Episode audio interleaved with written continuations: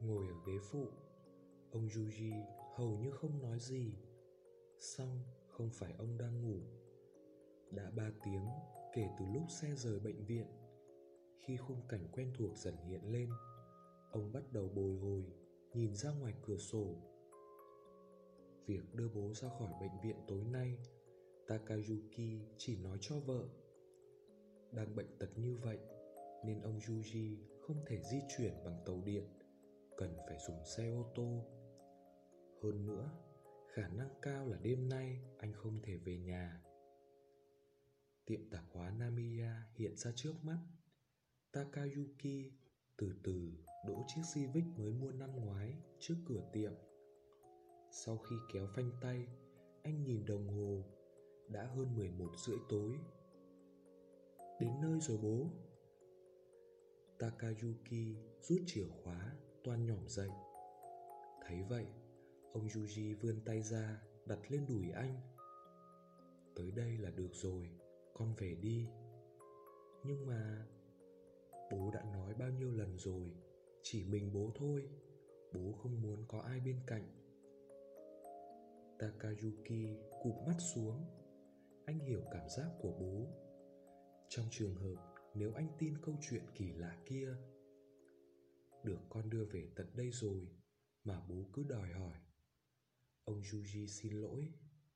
Không, không sao đâu bố. Takayuki xoa xoa dưới mũi. Sáng mai con sẽ quay lại xem tình hình bố thế nào.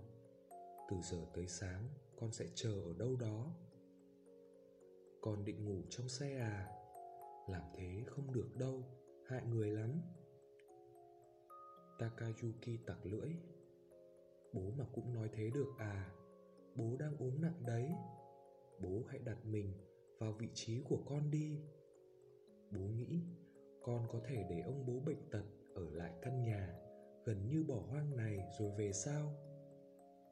Dù thế nào thì sáng mai con cũng quay lại đây. Thế nên nghỉ luôn trong xe sẽ tiện hơn. Ông yuji méo sạch môi các nếp nhăn trên gương mặt hẳn sâu hơn xin lỗi con một mình bố thực sự ổn chứ ạ à? sáng mai con đến mà thấy bố nằm gục trong bóng tối thì thứ lỗi cho con nhé ừ không sao đâu với lại, bố chưa cắt hợp đồng điện nên không có chuyện tối thui đâu. Nói rồi, ông Yuji mở cửa xe, cho chân xuống. Động tác rất khó nhọc. À, phải rồi. Ông Yuji quay lại. Suýt nữa bố quên một chuyện quan trọng. Bố phải đưa cho con cái này. Nói rồi, ông chìa ra một phong bì. Cái gì thế ạ? À? Thực ra bố định giữ làm di chúc Nhưng ban nãy bố đã kể hết cho con rồi Giờ đưa chắc cũng không sao Có khi như thế lại hay Đợi bố vào nhà rồi hãng đọc nhé. Đọc xong rồi thì hãy hứa làm theo ước nguyện của bố. Không thì những chuyện sắp tới sẽ trở thành vô nghĩa. Takayuki nhận phong bì từ tay bố. Mặt trước lẫn mặt sau phong bì không ghi gì, nhưng hình như bên trong có thư. Vậy nhờ con nhé. Ông chuji xuống xe chống cây gậy mang theo từ bệnh viện và bước đi. Takayuki không cất nổi nên lời. Anh chẳng nghĩ ra được lời nào. Ông Yuji cứ thế biến mất sau lối đi giữa cửa tiệm và nhà kho. Không một lần ngoảnh lại nhìn con trai. Takayuki bần thần một lúc. Sau khi sực tỉnh, Anh bèn kiểm tra bên trong phong bì. Quả nhiên có một bức thư. Dưới đây là nội dung kỳ lạ của bức thư. Gửi Takayuki. Khi con đọc bức thư này, Có lẽ bố không còn ở trên cõi đời này nữa. Thật buồn, nhưng phải chấp nhận thôi. Với lại lúc này, chắc con không còn buồn vì bố nữa rồi. Lý do bố để lại cho con lá thư này không gì khác là vì bố có việc muốn nhờ con dù xảy ra chuyện gì đi nữa con cũng phải làm việc này cho bố Việc bố nhờ con, nói ngắn gọn là thông báo. Cụ thể, gần đến ngày rỗ thứ 32 của bố, bằng cách nào đó, con hãy thông báo cho mọi người biết nội dung sau. Từ 0 giờ đến dạng sáng ngày, tháng, hộp thư tư vấn của tiệm tạp hóa Namiya sẽ hoạt động trở lại. Tiệm chúng tôi có việc này muốn hỏi những người đã từng gửi thư nhờ tư vấn và nhận được câu trả lời của tiệm. Câu trả lời của tiệm có tác dụng thế nào với cuộc đời của các bạn? Có ích hay không có ích? Tiệm chúng tôi rất mong nhận được ý kiến thẳng thắn của các bạn. Xin các bạn hãy gửi câu trả lời vào khe nhận thư ở cửa cuốn, giống như hồi trước. Xin chân thành cảm ơn. Với con, chuyện này thật vô lý, nhưng với bố, chuyện này rất quan trọng. Có thể con nghĩ là bố lầm cầm, nhưng bố mong con sẽ nghe bố, bố của con. Sau khi đọc lại bức thư lần thứ hai, Takayuki một mình cười đau khổ. Giả sử bố để lại cho anh di chúc kỳ lạ này mà không kèm lời giải thích nào, không biết anh sẽ làm gì. Câu trả lời rõ như ban ngày.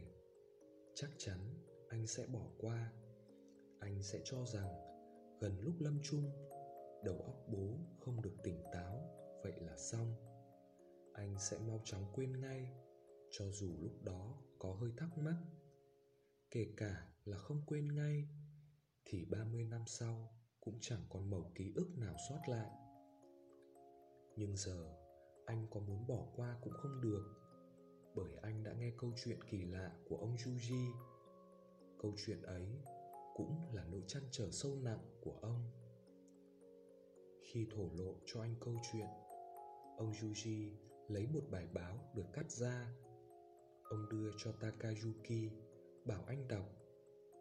Đó là bài báo cách đây khoảng 3 tháng. Nội dung thông báo về cái chết của một phụ nữ sống ở thị trấn bên cạnh. Bài báo viết, nhiều người trông thấy một chiếc ô tô rơi từ trên cảng xuống biển. Nhận được tin báo, cảnh sát và đội cứu hộ vội lao đến hiện trường nhưng người phụ nữ ngồi ở ghế lái đã tử vong. Tuy nhiên, đứa bé chừng một tuổi được cho là ở cùng trong xe đã bị bắn ra khỏi xe ngay khi chiếc xe rơi xuống và sau đó được tìm thấy nổi gần mặt nước nên đã sống sót một cách kỳ diệu. Người phụ nữ lái xe tên là Kawabe Midori, 29 tuổi, không kết hôn. Chiếc xe là xe mượn của bạn với lý do đưa con đi bệnh viện. Theo những người hàng xóm, hình như cô không đi làm, cuộc sống rất chật vật. Thực tế thì hết tháng đó, cô buộc phải ra khỏi nhà trọ vì chậm trả tiền thuê. Do không có dấu phanh xe trên hiện trường, nên cảnh sát tiến hành điều tra theo hướng một vụ tự sát. Bài báo kết luận như vậy Takayuki hỏi bài báo này nghĩa là sao? Nghe vậy, khóe mắt ông Yuji nheo lại, đầy vẻ đau khổ. Ông bảo là cô gái hồi đó đấy. Trước có một cô gửi thư đến nhờ tư vấn chuyện mình có bầu, nhưng người đàn ông kia đã có vợ còn gì. Có lẽ đây chính là cô gái đó. Địa điểm là thị trấn bên cạnh. Cả đứa trẻ một tuổi cũng trùng hợp nữa làm sao có thể takayuki đáp, chẳng phải chỉ là ngẫu nhiên sao xong, ông yuji lắc đầu người gửi thư đến dùng tên giả. Tên giả lúc đó là green river tức là dòng sông xanh. Kawabe midori cũng có nghĩa là dòng sông xanh. Đây cũng là ngẫu nhiên à? Bố không nghĩ thế. Takayuki chẳng thể nói được gì. Đúng là quá trùng hợp để nói là ngẫu nhiên. Với lại, ông Yuji nói tiếp, vấn đề không phải là cô gái này có phải là người gửi thư tư vấn lần ấy hay không. Vấn đề ở đây là câu trả lời của bố khi ấy có thực sự đúng không? Không không chỉ riêng lần ấy đâu. Vô số những câu trả lời mà bố đã viết có tác dụng thế nào với người nhờ tư vấn? Việc này rất quan trọng. Mỗi lần trả lời, bố đều suy nghĩ rất kỹ càng bố có thể khẳng định là chưa bao giờ bố viết đại khái qua loa. Nhưng kể cả thế đi nữa, thì bố cũng không biết câu trả lời ấy có ích cho người hỏi hay không. Biết đâu, có người vì làm theo lời bố lại thành ra bất hạnh. Lúc nhận ra điều ấy, bố cứ say dứt không yên. Bố không còn tâm trạng nào mà vui vẻ mở hộp thư tư vấn nữa. Chính vì vậy mà bố đã đóng tiệm thì ra là vậy. Takayuki hiểu ra, bấy lâu nay anh vẫn luôn thắc mắc chuyện ông yuji đột ngột đổi ý muốn đóng tiệm, trong khi trước đây khăng khăng không chịu. Kể cả sau khi tới làm phiền vợ chồng con, bố vẫn không thể xua được chuyện đó ra khỏi đầu. Cứ nghĩ câu trả lời của bố có thể đã phá hỏng cuộc đời của ai đó là bố lại không ngủ được. Khi đổ bệnh, bố đã nghĩ thế này, ông trời đang trừng phạt bố. Takayuki bảo, bố nghĩ quá lên rồi. Câu trả lời có thế nào thì quyết định cuối cùng vẫn là của người nhờ tư vấn. Giả sử câu chuyện có cái kết bất hạnh thì ông Yuji cũng không cần cảm thấy phải có trách nhiệm. Xong, dường như ông Yuji vẫn không chịu nghe. Ngày qua ngày, nằm trên giường bệnh, ông chỉ nghĩ về điều đó. Rồi ông bắt đầu mơ thấy giấc mơ kỳ lạ. Giấc mơ ấy không ngoài gì khác, chính là giấc mơ về tiệm tạp hóa Namiya. Lúc đó là nửa đêm, có người đang nhét thư vào khe nhật ở cửa cuốn bố nhìn thấy cảnh tượng ấy từ đâu đó từ đâu thì bố không biết. Có thể là từ trên trời, mà cũng có thể là ở ngay bên cạnh. Tóm lại là bố nhìn thấy. Hơn thế nữa, đó là chuyện của mấy chục năm về sau. Dù con có hỏi tại sao bố nghĩ là mấy chục năm về sau, thì bố cũng không biết trả lời thế nào. Tóm lại là như vậy. Ông Juji bảo, ông mơ thấy giấc mơ ấy hầu như hàng đêm. Cuối cùng thì ông nhận ra, đây không đơn thuần là một giấc mơ, đây là lời tiên đoán chuyện xảy ra ở tương lai. Những người đang cho thư vào khe nhận thư ở cửa cuốn là những người đã từng gửi thư cho bố và nhận được câu trả lời. Họ đến báo cho bố biết cuộc đời họ đã thay đổi thế nào sau khi nhờ bố tư vấn ông Yuji bảo, muốn đến lấy những bức thư đó. Takayuki hỏi, lấy bằng cách nào? Chỉ cần bố về tiệm là lấy được. Nghe có vẻ khó hiểu, nhưng bố có cảm giác thế. Chính vì thế, bố muốn về tiệm bằng mọi giá. Giọng ông Yuji rất dứt khoát. Không có vẻ gì là ông đang kể chuyện hoang đường. Rõ ràng là chuyện này thật khó tin. Nhưng takayuki đã hứa là sẽ tin. Anh không thể không thuận theo ước nguyện của bố.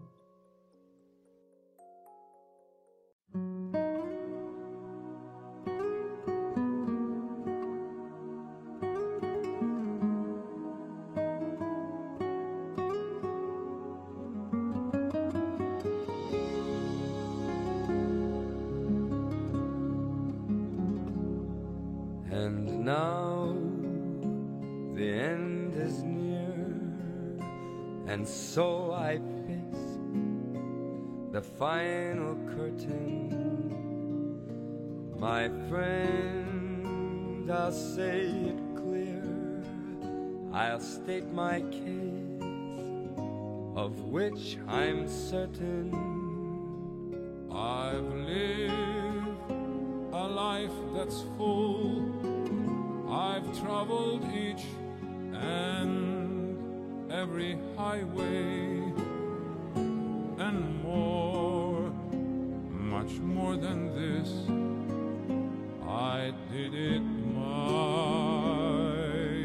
way. Regrets, I've had a few, but then again, too few to mention. I did what I had to do and saw it through without exemption. I planned I planned each charted course, each course, each careful step each careful step along the byway. along the byway. and more, much more than this. I did it my way. Yes, there were times I'm sure you knew when I bit off more than I could chew. But through it all, when there was doubt, I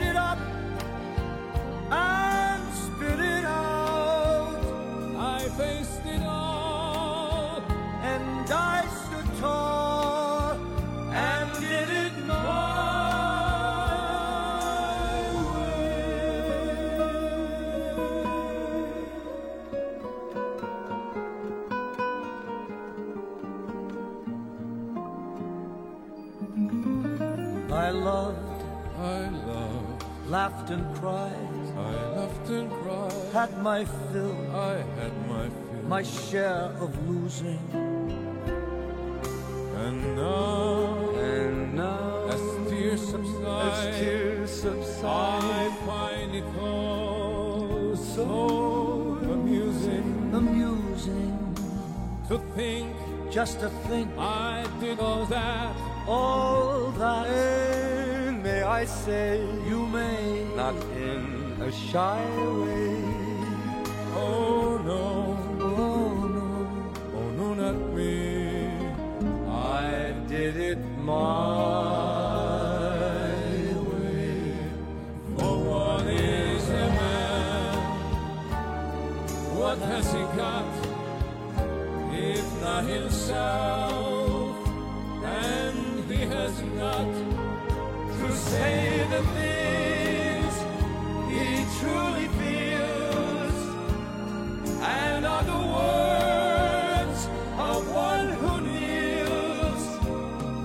could show.